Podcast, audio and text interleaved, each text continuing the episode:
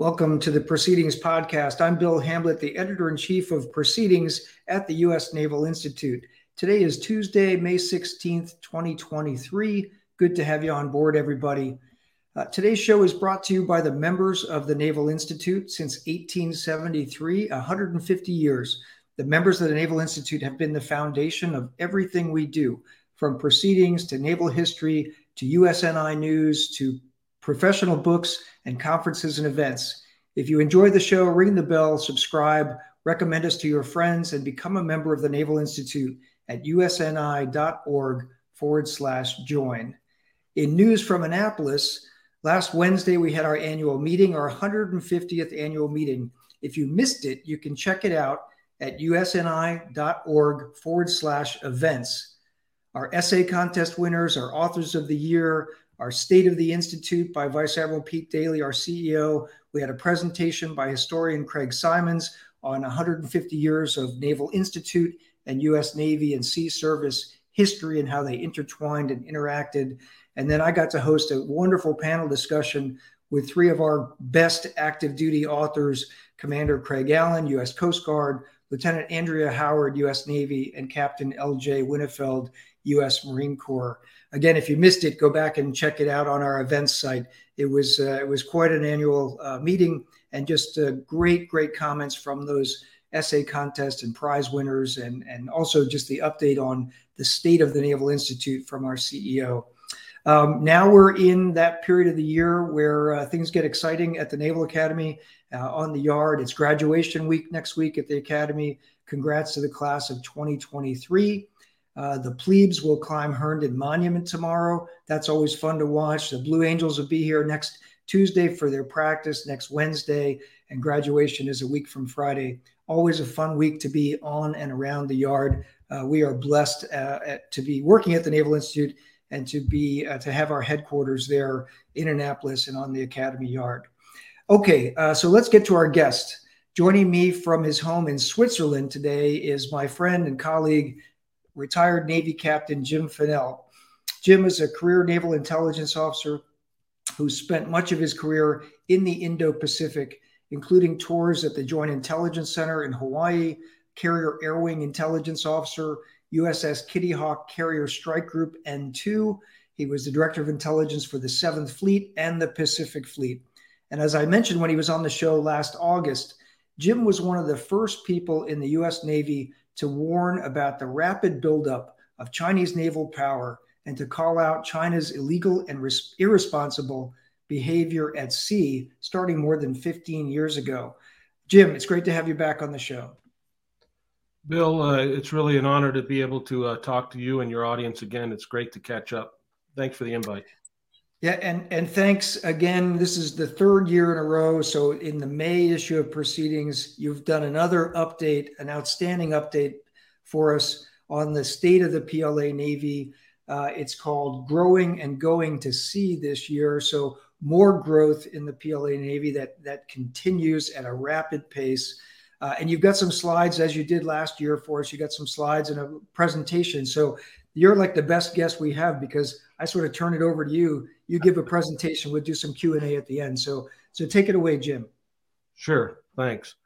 Well, I'll start off with the first slide here. Uh, a little bit different than last year. Uh, right after uh, we had our conversation, uh, Chinese Global Times came up with this little uh, picture on the uh, left side of the screen. China, not even a bit can be left behind. And what you see is the outline of the, the, the shape of China in gold, and then you see uh, all these little gold dots, which are the islands and the, the atolls and things that they believe are theirs, and the nine dash line. The nine uh, lines are now ten lines. You'll see there's a tenth one on the east side of Taiwan, and essentially it's a it's kind of a real statement in the in the wake of uh, the speaker's uh, visit and the big exercise that they had in August of that year. So um, it just kind of gives you a, a sense of the comple- the totality of uh, China's approach to things, which is their belief and their their strategic goal of this great rejuvenation, which uh, Xi you know kind of rolled out publicly in 2013. It's a continuation of the previous PLA leaders, uh, but Xi's broke with the uh, the hide and bide strategy that uh, Deng brought in, and he feels confident enough to be able to do that. And so they're working on that And key to that uh, great rejuvenation is, uh, you know, maritime power. And Xi has been really the first paramount leader in uh, the People's Republic of China's history that's really put so much energy and effort into uh, the maritime theater, the, the theater that everybody here on th- this podcast is familiar with the United States and the United States Navy. And so, one way to measure how uh, a nation's committed to those kind of things that they say that they're interested in is to see what they actually spend their money on.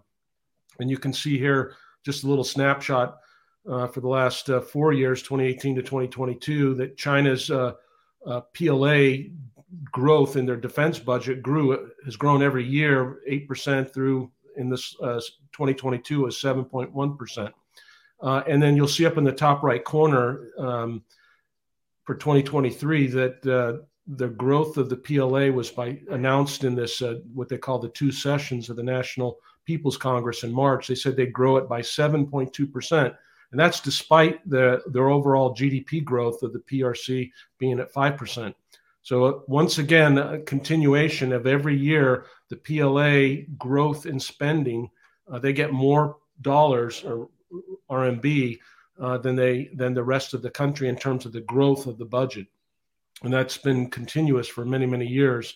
Uh, and you'll see that right now it's estimated that for 2023, China will spend about a quarter of a trillion dollars on uh, on its defense department. And when we know that they don't claim everything like research and development, and they don't take into account purchasing power parity, so that number is much larger. And we'll see it reflected in things like this, which talk about you know how many platforms the PRC is putting out each year uh, and the cumulative total. And you can see here in this graphic that over the last uh, 22 years, China really starting around 2010 really started to take off in the number of platforms, uh, battle force uh, platforms that they built. Uh, and then this year in 2022, you'll see that they produced 10 platforms. Uh, one Type 75 LHA, three Type 055 Renhai class cruisers, four uh, Luyang 3 destroyers, one frigate, and then one Yuan SSP. 10 platforms, about 110,000 tons, which is a little bit less than they had last year when they commissioned 22 platforms. Uh, but again, it's still, even though it was smaller than 2022, it was still greater than anybody else uh, in the region and around the world. So China is the number one producer of warships and submarines uh, on the planet and has been so for over five years or up to five years. I'd say we could challenge that a little bit more if we went out. But the point is made. China's putting out uh, a large number of warships, and these are capable warships that uh, enable China to achieve their, their their goals and their dreams. I would point out that the 110,000 uh, tons is roughly about one third of the entire size of the French Navy, if you wanted a reference point that in one year China produced the size of the, the third, uh, one third of the size of the French Navy, and that's why you have people like Tom Shugart at uh, CNAS that are continuing to estimate that the Chinese PLA Navy growth is going to continue to grow, and I think that's a good estimate, and you can see that reflected in this blue line uh, on the graphic as we head out from 2023 into the out years. It continues to look like that's the priorities that the PRC and the Chinese Communist Party have for their budget. And we've seen that reflected in platforms like this, like their third aircraft carrier, the Fujian, which we talked about last time, that was launched last June. And here they are by April of this year, already out and about uh, doing uh, power and mooring drills. And we would expect to see them out doing sea trials here, uh, you know, in, in the next couple of months, if not, you know, who knows? Maybe they're doing it right now. Probably not right now, but the, the estimate is is that sometime this summer in the fall they're going to be out doing their sea trials and and most likely they'll get a you know a commissioning here uh, in in this year, which would give them three uh, fully uh, capable uh, carriers, at least in terms of commissioning. Uh, the the Shandong and Liaoning, Liaoning and Shandong, the first two, uh, are assessed to be operationally capable for the PLA at this point. In this graphic here, this is from the the, the Chinese um, Global Times, but I think it just kind of puts into perspective there, the three carriers that China has. And it's worth remembering that uh, the Fujian was launched in June 17, 2022, but that's basically 10 years after the Liaoning, their first one went to sea. So in the space of 10 years, they went from not having any aircraft carriers to having three. And, and you know, the, there's still estimates that the fourth uh, platform is, you know, being constructed, or at least elements of it, or the modules of it are being put together uh, in Zhangjiagang, which would, in, which is near Shanghai, which would again maybe in 2024 we would start to see something more tangible about the uh, fourth carrier. Hey, Jim, just a question, if I could, on the Fujian. Sure. Uh, if I remember right, that's 80,000 ton roughly, so a little smaller than uh, than you know U.S. Nimitz class carriers, but this one's in, indigenously designed, engineered, produced, uh, and it's got electromagnetic catapults, and it's not a ski jump ramp like the other two are that were uh, foreign design, right? That were Ukrainian or Russian, Soviet design. Yep, you hit them all. That's exactly right. This is a big deck carrier. It's on the order of the size of one of the first uh, Nimitz class carriers, 80,000 tons. Uh, and, and it's really, you know, we don't know how those uh, EMALS or electromagnetic aircraft launch systems will work, but the fact that they installed them uh, and, and that they're, you know, I think – they know that they're going to work or they're going to go through the process of making them work because they, they wouldn't want to have a system out there that's going to fail. Uh, they're very uh, risk adverse, I think, in, in that sense that they bring things after they've already tested them in other areas and other uh, settings. And so I think we're going to start to see something that's going to be very interesting, which gets to their carrier operations, which I think you can characterize since the end of uh, December of 2021 through right now uh, we're starting to really see the Chinese Navy go to sea in the same way uh, that the U.S. Navy carrier strike groups and expeditionary strike groups have got, long gone to sea. And the Chinese really started, I think you can call 2022 as the year where they really go to sea with their carrier force. And uh, here's just a couple of uh, uh, a graphic or two that shows some of the deployments that they made in uh, 2022 or December 21 and then May of 2022 uh, with Liaoning. Uh, there's some great stuff that uh, Mike Dahm put out in your January uh, issue, which I highly recommend everybody read. It's really Mike's gone into excruciating analysis and talks about all the facets of what we know, at least in the unclassified arena, about these carrier operations. But I think it's worth noting that they're operating in the blue water just like our carriers did uh, just like you know when I was on the Kitty Hawk coming out of Tokyo uh, and we would go down and operate east of Okinawa in, in much in the same way uh, that the uh, Chinese have done this last year. Now it's not the same as us in terms of flight uh, numbers of platforms that they're putting up, numbers of sorties. But it's a again, as you mentioned, they're ski jump platforms, so they're not going to be able to put that many sorties up. But the idea is that they've presented a new threat vector to Taiwan that I don't think most people 10 years ago would have actually thought could have actually materialized as fast. Uh, and then we had this year, this is from December of 22, and you can see uh, this time uh, the, the, carrier again going out and operating well to the east of, uh, of, of Taiwan and actually real close to Guam. And so this is the uh, um, uh, the Liaoning again. Uh, she was out operating. You can see close uh, up north towards uh, Honshu and then down towards Guam. Uh, but these are really sustained blue water operations. They're not they're not out there for multiple weeks, but they're out there for a couple of weeks. They're flying. They're operating, and they're learning. And I think this is really the the key. And and for their own kind of self protection, they're operating under a strategic rocket force kind of umbrella. So they know that wherever they're operating inside the second island chain, that they're going to have kind of their own, uh, you know, strategic rocket force backing them up and making sure that in addition to whatever they could put out from the strike group, whether it's from a, you know, an anti-ship cruise missile from the Renhai class cruiser or it's an, whatever the carrier aircraft could launch, they know that they're going to get uh, DF-21Ds and DF-26s, and then you know, air launched air, aircraft uh, providing air launched missiles as well. Here's just one picture just to pick, uh, showing the Liaoning uh, out as she was in the Western Pacific there operating uh, last December. You can see one of the J-15s launching off the ski ramp, and on the in the in the background, you'll see that's a Japanese uh, platform that's out there as they're shadowing and watching.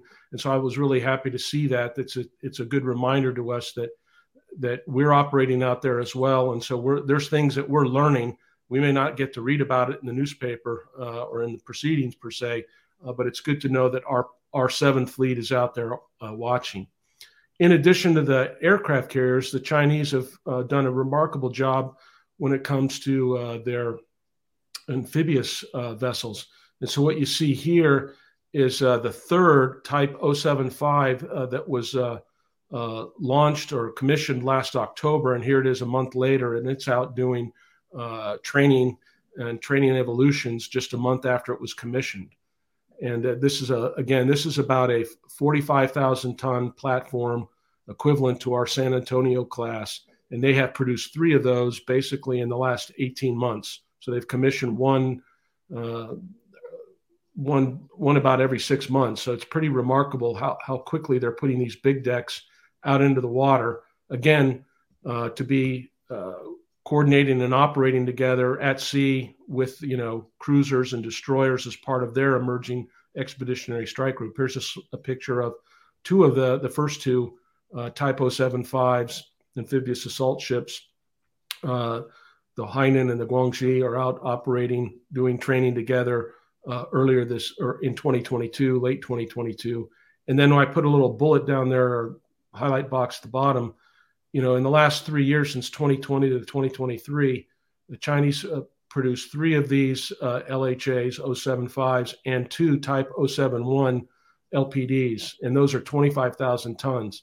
So they put they put in a lot of uh, uh, iron in the water for the amphibious side of the house, and in the same space of time, we've only produced one uh, San Antonio class uh, platform, the Fort Lauderdale, and we lost the, the Bonhomme Richard. So we're kind of broke even in three years, and they put up five, five platforms. So that kind of, for me, is kind of emblematic of the disparity that we've had over the last decade in terms of ship production and where we're at. And it's not a good trend line.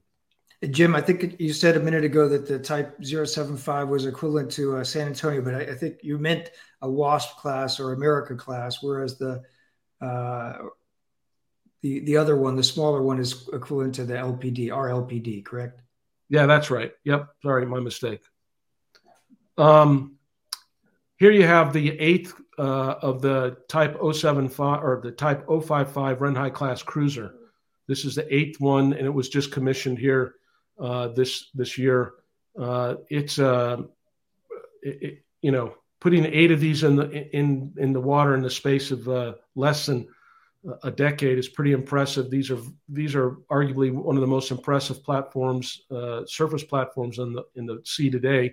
112 vertical launch system missiles, land attack cruise missiles, anti-ship cruise missiles, uh, surface to air missiles, long range surface air missiles, and these are providing basically the shotgun uh, for the uh, for their new carrier strike groups and expeditionary strike groups, and they're also operating alone as kind of their own uh, SAG leaders, if you will. And we've seen them operate uh, around Japan. We've seen them operate up in the uh, going up towards Alaska in the, in the Bering Sea, and they've they've been kind of their own platform as well. But uh, you know, there's eight of them right now. I would expect, given their desires to have more carriers and more expeditionary strike groups, that we'll probably see uh, a new run of these here in the near term in the next year or two. And, we're looking there at Jim uh, phased array radars advanced, pretty sleek looking. I don't know if there's any stealth uh, built into the hull form, but uh, that's that's an advanced looking ship. Also, twelve to thirteen thousand tons, if memory serves. That's correct. 12, 13,000 tons when fully loaded out, and it is uh, it is you know an advanced uh, in terms of hull form. It's it's not uh, it's not one of their older platform types, and so it's it's a very capable uh, weapon system able to provide all uh, kind of all domain uh, protection for their big decks. I put this slide in just to remind folks that sometimes, you know, we talk about, uh, you know, our understanding of what the Chinese are doing, and this is from the Chinese uh, Chinese website. But we got two Type 052 Delta uh, destroyers. Um, these are the Luyang 3 DDGs, and we thought I think the conventional wisdom was is that last year or the year before that we we wouldn't see these anymore. And they've got over 28 of them, and so now we are seeing it looks like another run of the uh, of the Luyang uh, three DDG, which is to say that I think they're going to continue to expand these kind of strike group platforms that that they need to be able to operate uh, multiple carrier strike groups and multiple expeditionary strike groups simultaneously. Uh, a couple other things that the Chinese have been doing with their navy in terms of just kind of platforms and production, expanding their uh, naval or their submarine bases. Here is uh, Huludao up in the Bohai, and uh, on the on the right side of the graphic, you'll see two orange squares. Uh, those are two construction halls that over the last three or four years have been completed, and it's estimated that the new Type O, uh, Type 95 and the Type 96 uh, SSN and SSBN that are going to be coming into the PLA Navy submarine force will be produced in these halls. Uh, and it, and then recently, just in this imagery right here, which I think is from uh, just in the last couple of uh, months, uh, you'll see in that yellow uh, roped off areas, it looks like they've extended the period space there at Huludao, which means they're anticipating putting more platforms in at a higher rate of production. And so they need the capacity to be able to, uh, you know, keep those submarines uh, pure side while they're, you know, producing them and getting them fitted out and getting them completed for sea trials. So just an indicator of the growth and the expansion of their of their naval production facilities.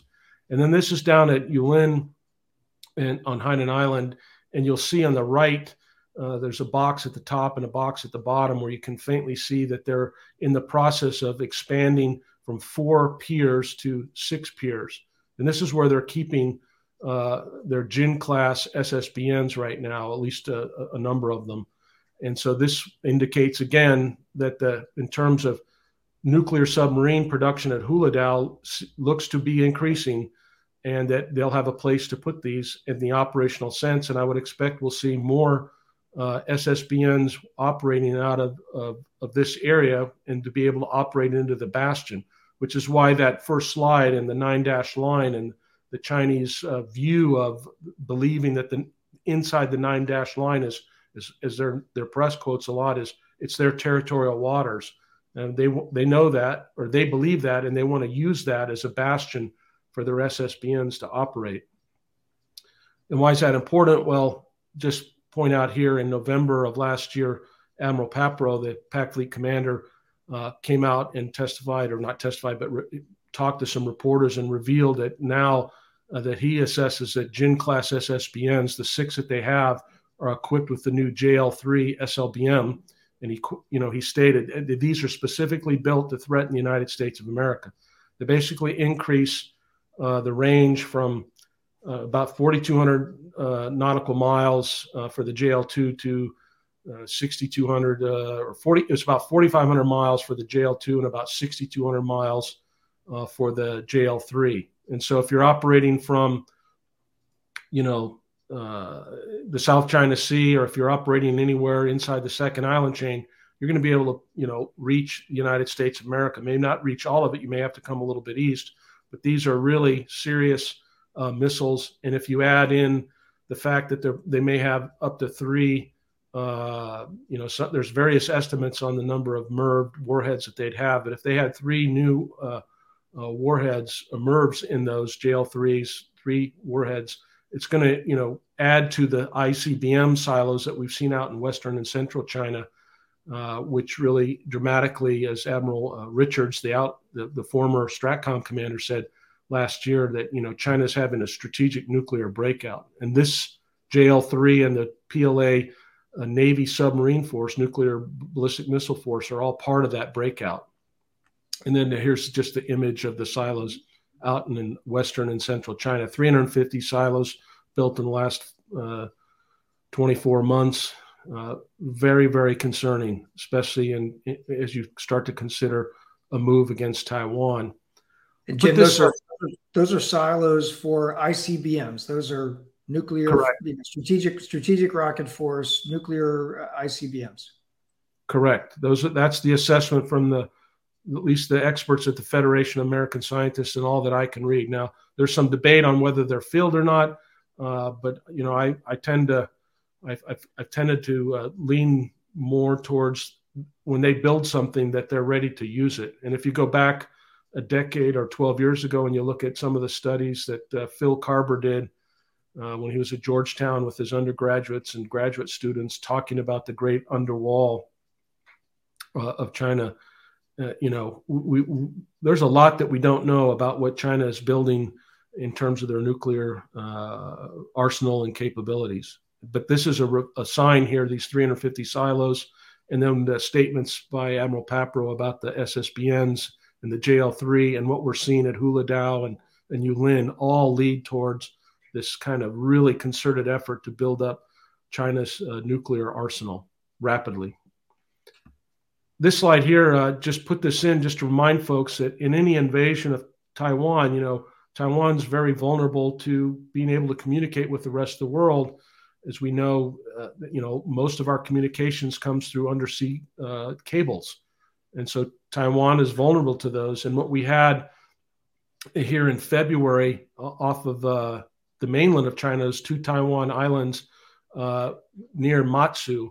Uh, you had two cuts that occurred in relatively in a, in a week in the space of a week. You had two of the cables to the Matsu Island that were cut, and they were basically incommunicado for a while uh, and had to rely on older systems. And I just remind folks that this is a capability that China's has and is looking into, and we, we need to be aware of that. Another kind of non traditional area is in these roll on, roll off ships.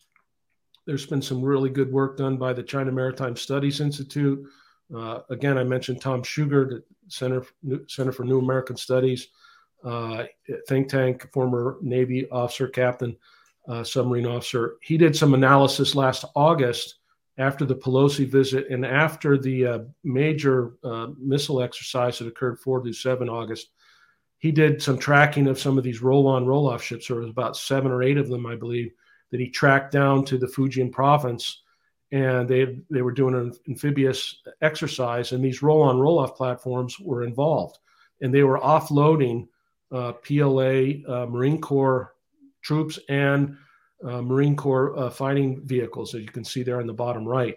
These vessels are, I, I think, uh, you know, basically they have room for cargo to go in, wheeled vehicles, uh, enough to basically, uh, for Tom's estimate, about 1.6 miles worth of uh, vehicle space inside one of these platforms. And so, you know, we saw he saw eight of them. who knows how many more there are? He saw them coming from one location. Uh, but uh, we have to consider that each one of these provinces that butts up along the eastern seaboard of China has something similar or has similar tasking to provide civilian roll on, roll off uh, platforms that would help in any kind of invasion of Taiwan, which was all fit into their doctrine of people's war. And this is just another example of a main battle tank and how it could come off a roll on, roll on, roll off ship. So many times we talk about, well, we're going to have to we don't the, the PLA doesn't have enough lift to conduct an amphibious invasion of Taiwan. Uh, we can debate that, but what we can't debate is if the PRC and the PLA's strategy is is to take a major Taiwan port and focus their efforts into taking one of those ports, and you can roll in with these kind of platforms, you're going to be able to roll in a lot of hardware uh, to help uh, achieve uh, an invasion victory for the PLA. Uh, one slide here just to remind folks also that there's a whole lot of missile systems that the Chinese are developing. Uh, this one, the YJ-21 Strike Eagle, uh, imaged in the mainframe there April of last year, 2022, uh, on board an H-6N uh, bomber. Uh, but also in the, the top left, you can see one being launched from a PLA Navy surface combatant. So it's assessed now that they have this, basically this thing can go Mach 10 uh, it's a, you know essentially a, a, kind of a hypersonic type of a, a, weapon system. So in addition to the the YJ-18s and the CJ-10s and all these other supersonic uh, anti-ship cruise missiles, the Chinese are you know continuing to invest in and develop uh, missiles that are designed to sink our big decks now beyond the second island chain, which is why you're you're hearing more and more talk and more analysis from think tanks that talk about the China's threat. You know, when you and I were still wearing a uniform, we were talking about what would China do and the PLA do inside the first island chain? What could they do? And then it was maybe what can they do inside the second island chain? And now we're we're we're having to honestly consider what they can do outside the, the third island chain. And that means even for folks in Hawaii have to be concerned now. Um, not just to or to shift a little bit is to talk about not only are they designing stuff for themselves and operating themselves, uh, but the Chinese are working a lot with the Russians. And so uh, there were a lot of coordinated operations last year, and there, and there have been many years in a row uh, with the Chinese and the Russians. But just one example here is the Vostok exercise that the Russians run, which is their kind of their strategic nuclear exercise. And what we saw here in December of 22 was Chinese and, and, and Russian warships circumnavigating uh, uh, Japan, going up through the Tsugaru Strait around Hokkaido. And so this is not a, uh, and thank, thankfully the Japanese are putting this out in the press, and we can get you know some understanding at the unclassified level of what's going on. But this is increasingly becoming, uh, you know, happening more and more. Russian and Chinese uh, operations together, and you would have expected maybe. I think some people may have expected that since Putin invaded the Ukraine, that China may may have tried to dial that down. But my assessment is that they've actually increased their military cooperation and coordination. And one of these exercises, it's not in the Navy, but in their air forces, you had Russian bombers landing in China following a coordinated uh, training exercise in the Sea of Japan and Yellow Sea, and Russian bomber or uh, Chinese bombers landing in in Vlad. And so, really, a level of uh, coordination that I don't think people really appreciate. That you got Japanese or uh, Russian and, and, Chinese fighters and bombers coordinating in the air, flying together, and their navies operating together. And I think the depth of cooperation is something that you know is is uh, on purpose, and I think it's a, a, way for them to signal to Japan and South Korea that uh, you know it's not just China or Japan; it's Ch- China and or China and Russia alone. It's China and Russia together. I talked about the missiles. I'll just clip through that. So let's go back to last August, 4 through 7 August. We saw what uh, I've characterized. I think what we're seeing in August of last year, and then we'll talk about uh, the joint sword exercise this April, is I think we've seen two two elements of the three elements of what I think are the Chinese doctrine talks about their Taiwan invasion strategy. The first one is this joint fire strike campaign. And so you had 11 uh, ballistic missiles were fired uh, at Taiwan in that exercise period. You can see that they bracketed, they surrounded Taiwan. They had, for the first time ever, J 20 aircraft approaching. And then on a daily basis, they had 13, 14 PLA Navy combatants surrounding uh, uh, Taiwan, uh, operating in the strait east of the center line and also east of Taiwan proper. So that's what we saw. And uh, again, I characterize that exercise last August as the first phase, the Joint Fire Strike campaign. Hey, Jim, that and, was uh, that was just after uh, Speaker Pelosi's visit to Taiwan, right? That was just uh, kicked off a few days afterwards. Correct. And I know that some people have used that visit as a, well, she shouldn't have done that, and this this was the impetus for causing that. But as you and I know, you don't pull off a major exercise, military exercise, unless you've been working on it, planning it, and coordinated it for weeks, if, if not months beforehand. So I think the Chinese were planning to do it. August is a big training month for them, as you know. And right. so this was something that they were going to find some some reason to have an excuse uh, to to pull this off because they're on a timeline, and we'll get to that later. But they they need to have kind of this culmination event to be able to, uh, I think, assure Xi that they're capable of the elements, the major building blocks of, of an invasion. So they did this in August. It really shattered the, the conventional wisdom about you know the relationship between China and Taiwan in terms of military demarcation. So you have this Taiwan Strait, the median line. It's not an official median line, but as uh, uh, Pete Pedrozo at the Navy War College uh, wrote up this last year, and it was end towards the end of 22, he, he did some analysis. And basically, from the inception of that median line in 1954 until the uh, 2020, there had only been four incursions by uh, PLA aircraft across the center line. Four in uh, wow. in in basically 60 years, or a little over 60 years, or 50 years, and this is what you see just between 2 and 21 August of last year. It, you know, multiple, I think there was over 40 uh, incursions just in that space of those few days.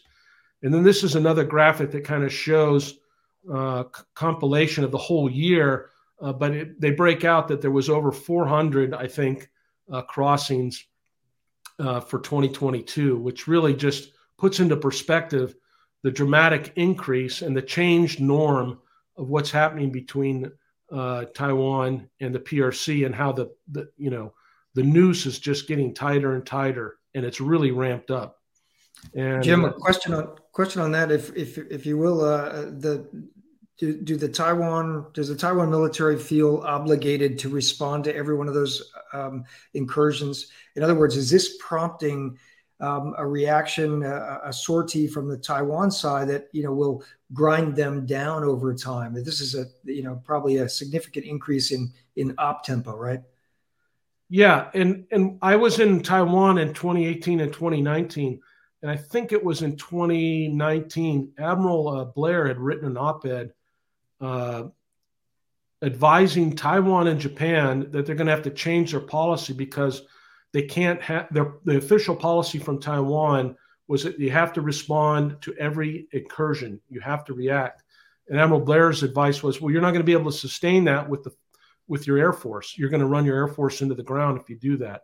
And so I'm not sure where Taiwan's reactions are right now. I think they still it's their official policy that they have to respond, uh, but it's becoming it's becoming problematic, which is why the sale of these uh, and getting these F-16s uh, into Taiwan is you know really needed. Even then, even with the 60 or so F-16s that were you know authorized to be sold to them, they're still going to be in a serious uh, you know catch up because the Chinese just have a bigger air force and they're just going to try to run them into the ground.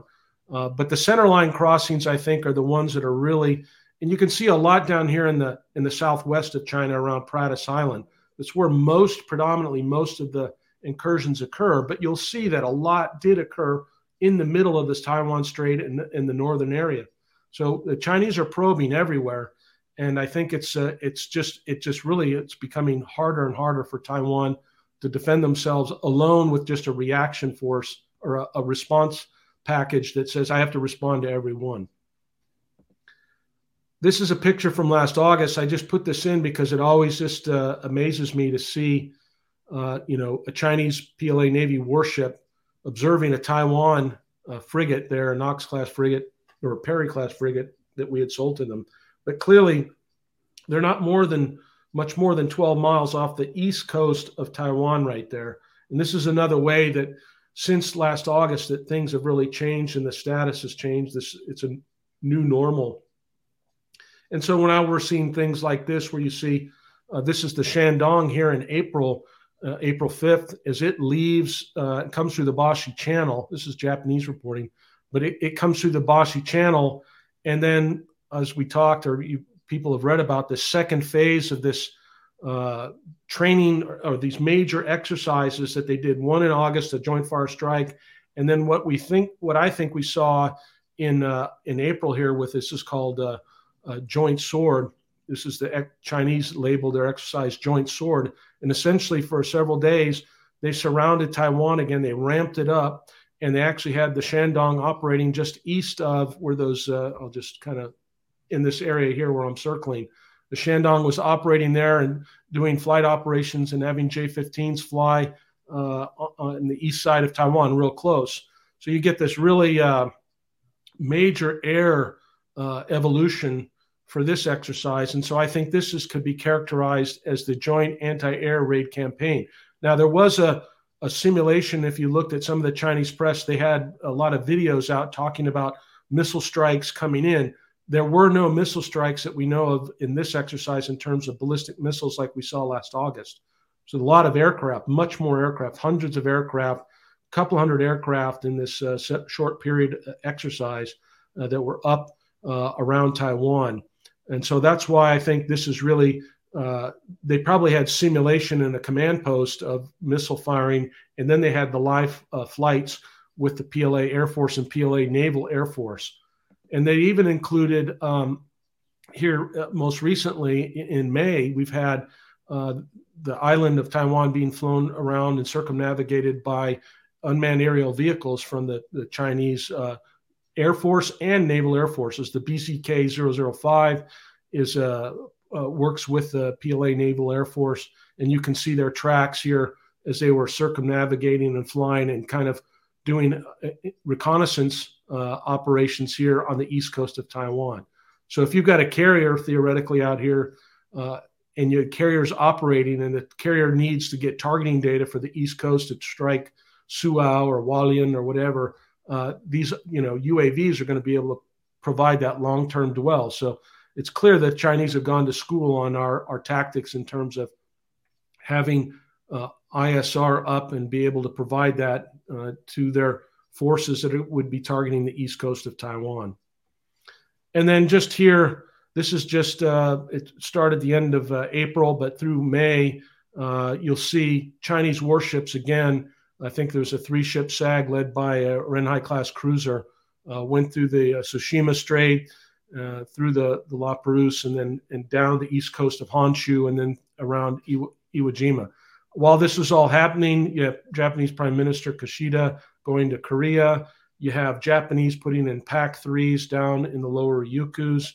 Uh, you have the Reagan out right about now that's going to be doing sea trials down at Iwo To. So you have a lot of things going on. And what I what I like to tell people is, you know, we we talk about this increased uh, operations to surround Taiwan that we've noticed over the last three years, really increasing.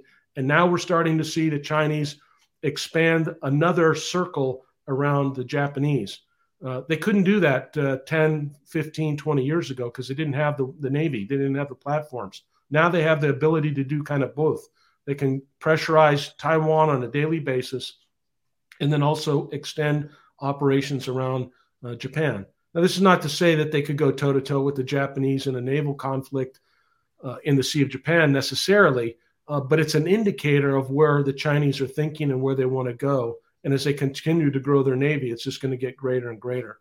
So I think this is my last slide talking about the, you know, I've used it last time, this decade of concern, where we know that the Chinese military had been ordered as early as 2020 to have the capability to take Taiwan, and that we think that, you know, the latest that they could use military force to take Taiwan would be around 2030, 2035. And then they'd want everybody to come to Beijing and 2049 to have this big grand ceremony to celebrate the great rejuvenation. I had been for the last 10 years given this slide. I gave it when I was still in uniform. And I was pretty sure it would be much later in the decade, 2030. Uh, over the last, uh, I'd say 12, 20 months, um, I'm really worried, like some of these other leaders that have spoken out here in the last two years, that this uh, PLA may be thinking that they can make a move here by mid by mid decade 2025 something before uh, our presidential election uh, or around our presidential election but before that inauguration. There's going to be a, an election for president in taiwan in january of 2024 and then our election in the fall. And given the the weather patterns and the the, the, the time of year it's very likely that the fall of 2024 we could see something. I don't like to be uh, an alarmist, maybe maybe I am in some sense. Uh, people that watch me and see me speak, but it just seems to me that with the statements from Admiral Davidson and the CNO, um, uh, from Admiral uh, Aquilino, from Admiral Paparo, from Admiral Richards, uh, from this uh, General Minihan, we, it just seems to be and, and the concerns expressed in Japan and their uh, efforts to increase their defense spending, uh, it just seems that there's a lot of evidence to suggest that China is at least militarily thinking that they can do this. And I think that should concern us all. and I'll stop there and look for questions. Jim, that was great. What a, a, a fully encompassing brief on what's happening with the PLA, and particularly the Navy, the Navy buildup that continues. Uh, I, I, just we, we just have time really for one question. It, it's I, I, share your concern, at, at, least a, you know much of your concern. One of the things that that grabbed my attention, you know, in the past six months was the news that in terms of its demographics, China is now uh, starting to shrink. Right, so it's it's one child policy. Uh, which it had reversed some years ago in this uh, the, the past decade. It, it, it, it, rejected the one child policy, so Chinese can now have more than one child but you know the decades that they had that policy in effect uh, and the modernization you know it's it's true around the world that when uh, women have fewer children and when they get educated and when they have uh, you know places in the job market they choose to have uh, fewer fewer children and when they urbanize uh, families choose to have fewer children so that's a demographic trend that they probably can't reverse uh, so you see now the chinese China's population is starting to ebb. Um, and I, to me, that would portend a, seri- a, a sense of serious concern if I were Xi Jinping that my power is starting to peak if it hasn't already peaked. And so, is that does that portend in your mind? Does that portend action sooner rather than being able to continue to be patient as China had been you know, during the period of Deng Xiaoping and Xi Jinping and, uh, uh, you know, before, not Xi Jinping, but uh, Hu Jintao, et cetera. Now we get to a period where, you know, perhaps there isn't the opportunity to be patient anymore. Yeah, I think that's exactly a, factor that, that we don't know exactly how they'll respond to that because we know that the one child policy that was for over 30 years uh, created, as they call these little princes, this little idea that every family had one child and that child was so precious to them that they wouldn't want to risk their lives. Um, so that some people look at it that way and say because of this, it's it may be a, a, deterrent to take action because there's less people that would be willing to sacrifice and lay down their life for their country. On the other hand, as you've explained, uh, the, the, party itself could look at this and say, hey, if we don't move now, we may not have the ability to muster the forces that we have today and that are growing. Uh, I didn't mention, but the Chinese here for their uh, naval anniversary. I think it was the 74th. They came out and they put out a, a video here, about an hour long video. Um, I'm going to get mess up the title. Uh, uh, uh, Blue Sea, basically, that they're going to see. They're going to be out there, and they had a lot of uh, stuff about their carrier aviation program. And then there was a number of articles that came out that talking about how they're really ramping up PLA Navy uh, carriers, uh, pilots, and aircrew. And so they're it seems like they've got a big pool at 1.2 or 1.4 billion people. There's been some new estimates saying that their actual census numbers were off and they're actually smaller than they've been telling people. But regardless of the actual numbers, it's a, it's a lot of people that they can draw into, uh, and people that are in poor rural areas, if they can get them, you know, out of that to, to serve, we're seeing that reflected. So I think that's an th- those demographic issues can cut both ways. But my read on it is this would be another reason why the party would say we need to go now. Another one is food security. We're seeing a lot of talk about food security in China over the last six months, and, and Xi's on a big swing, checking up on food security, and they've just established a new food security uh, police element, if you will. So there's aging, uh, ageism. You know, people are getting older. One child policy, food security, energy access. There's a lot of things that are coming to be crisis. And so le- the legitimacy of the party rests upon being able to bring those services and goods and prosperity to the people of China.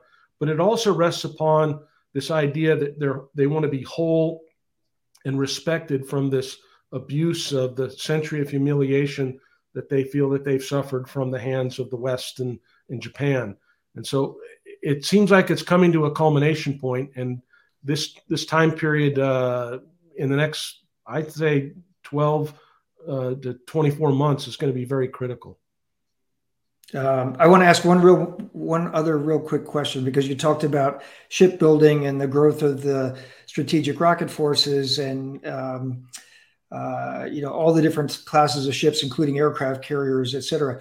There was one point on one of your slides It just was about um, unmanned aerial vehicles. You know, as, as part of that encircling the ISR around even east of Taiwan where what are the Chinese doing in terms of um, unmanned surface and unmanned underwater vehicles? Is that is that a major push for the PLA modernization, or is it or, or are they lagging behind perhaps the West and the United States? I think they're they're clearly they're working on it. They they tell us they're working on it. We see uh, platforms at like Zhuhai and other places where they have unmanned surface vehicles, and we know about their their talk over the last five years about an undersea wall and uh, UUVs and things of that nature. Where are they in terms of being able to keep pace with us? I think they're behind when it comes to large diameter UUVs, uh, given the work that we've been doing on that. But like everything that that we almost everything, but a lot of what I showed you in those slides and other slides we showed last year, a lot of stuff comes from us. They they are able to leapfrog because they're stealing our technology. And so platforms that you saw on that screen today are, are basically stolen from the United States. And so, for instance, EMALS. How did they get EMALS so fast? How did how is that possible when we haven't even fielded one and they've got one in the water now?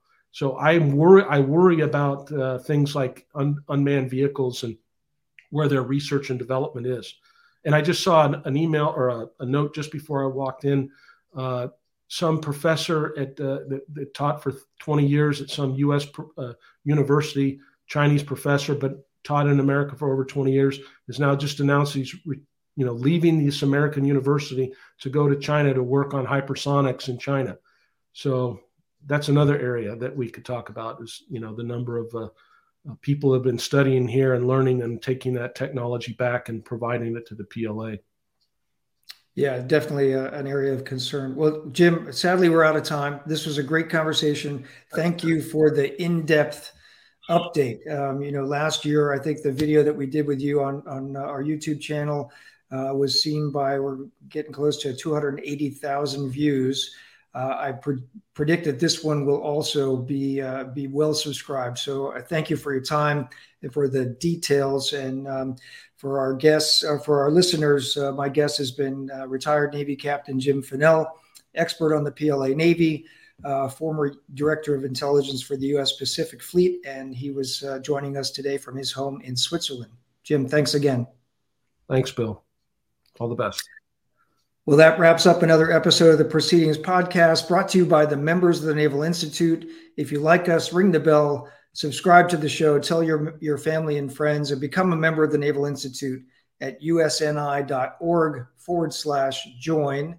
And until next week, remember victory begins at the Naval Institute.